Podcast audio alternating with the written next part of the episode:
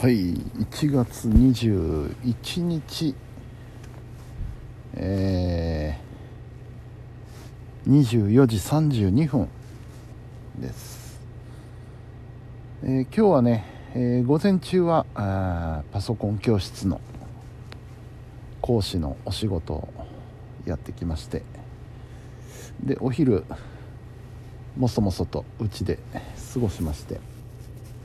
で夜、えー、新年会でした。久しぶりにしっかり飲みましたね。いつ以来だろうな。お酒はね飲まないことはなかったんですよ今までも。あのお家の方ではねたまにちょっと缶ビールを開けたりなんかすることもありましたし、えー、外で飲むこともないわけではなかったんですけどそれでも大体ビールを1杯とか2杯とかその程度だったんですよね。今日はね 56杯6杯はいったかなぐらい飲みました。しかもちゃんぽんでございます。ビールの他にね、えー、まあ、サワーもいただきましたし日本酒も飲みましたし。うん。久々に本当にしっかり飲んだなっていう感じでね。えー、ただいまご機嫌でございます。えー、何の新年会だったかって話なんですけれどもあのー、まあ僕が地元で関わってるえー、スポーツクラブ、えー、総合型地域スポーツクラブというんですけれどもこれご存知ない方結構多くてですねというか知ってる人の方が珍しいぐらいじゃないかと思うんですけど総合型地域スポーツクラブっていうのは何なのかというとですね、えー、国の主導でね国の、え、文科省の旗振りで全国の各市町村に最低1つは総合型地域スポーツクラブというのを置きましょうという政策を敷いてるんですねで作って何をするかっていうとまあ要は、えー、そこの住民の皆さんがですね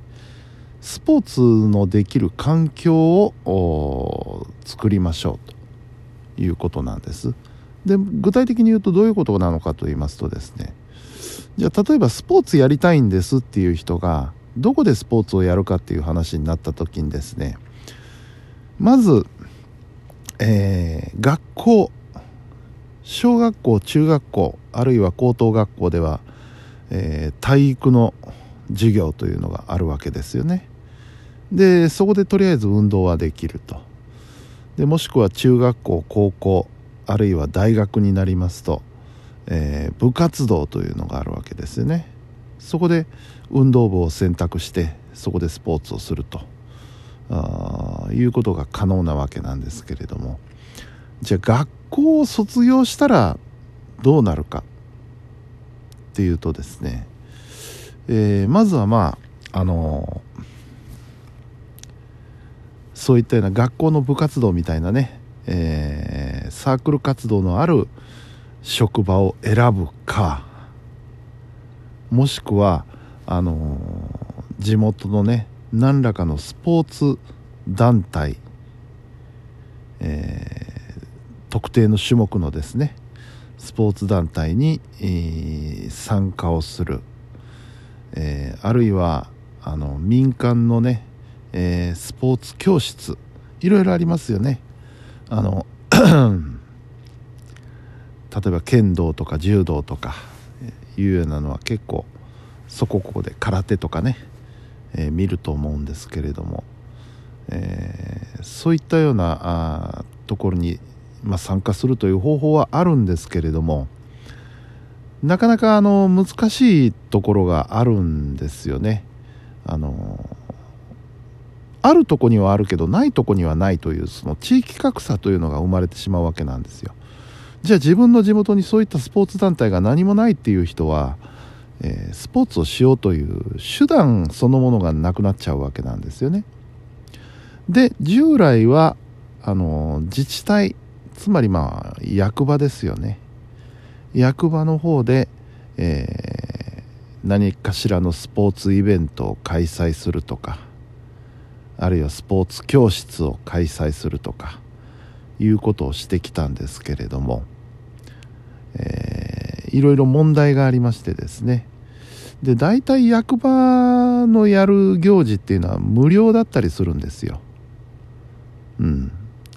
えー、あんまりその住民の方からお金を取るということをしてこなかったわけなんですよね。ですけれども何らかしらのコストはかかってるわけですよ。その指導者の人に来てもらわなきゃいけない。じゃあその人のギャラはどうするんだとかね。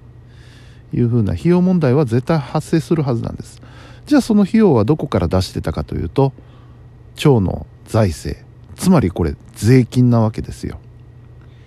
でそう考えるとですねえー、住民の人が等しく払ってってる税金から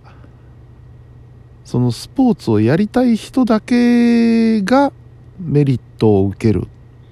ということにその税金を費やして果たしていいのかどうかっていう問題なんですよね。じゃあ、あのー、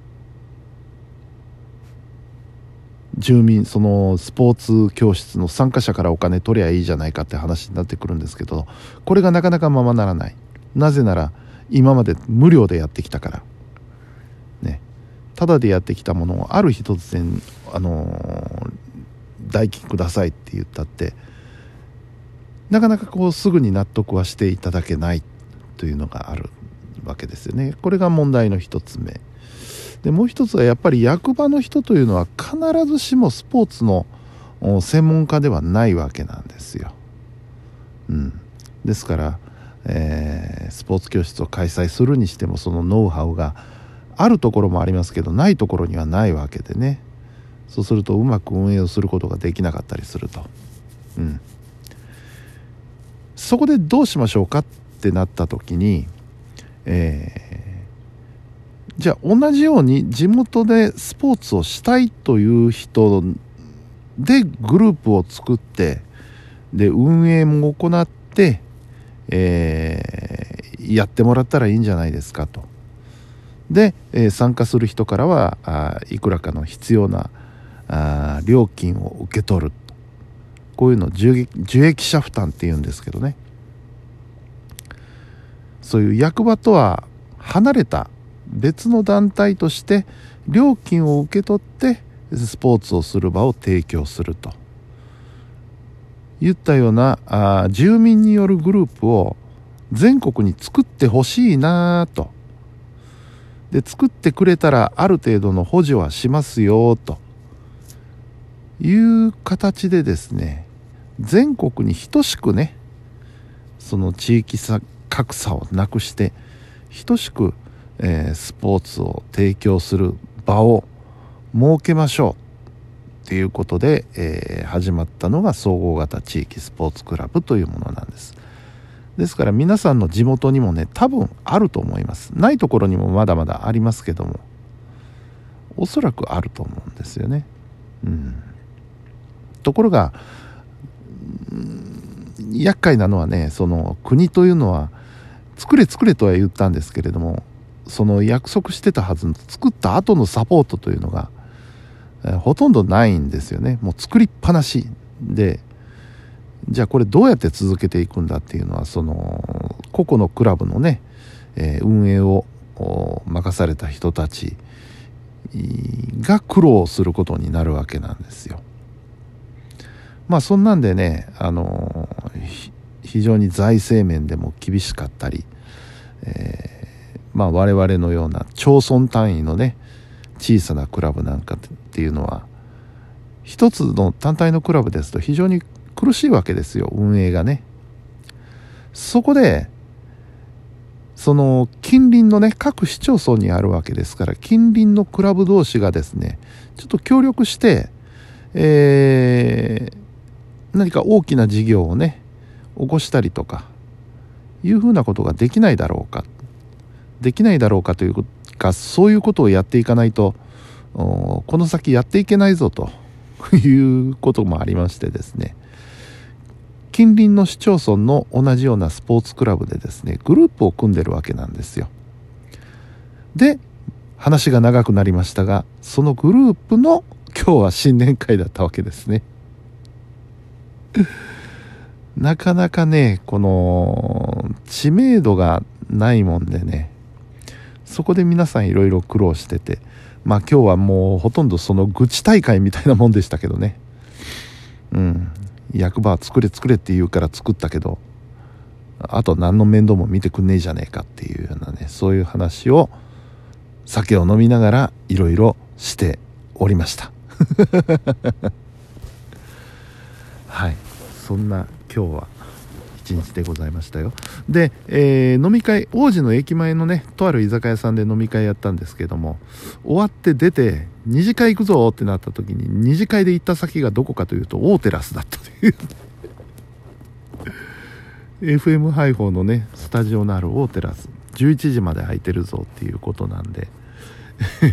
そこで二次会をやったっていうね。で行ったら行ったで向こうにあの FM 配報のスタッフさんもいたということでね。なかなか面白い展開がありました。はい。そんな感じです。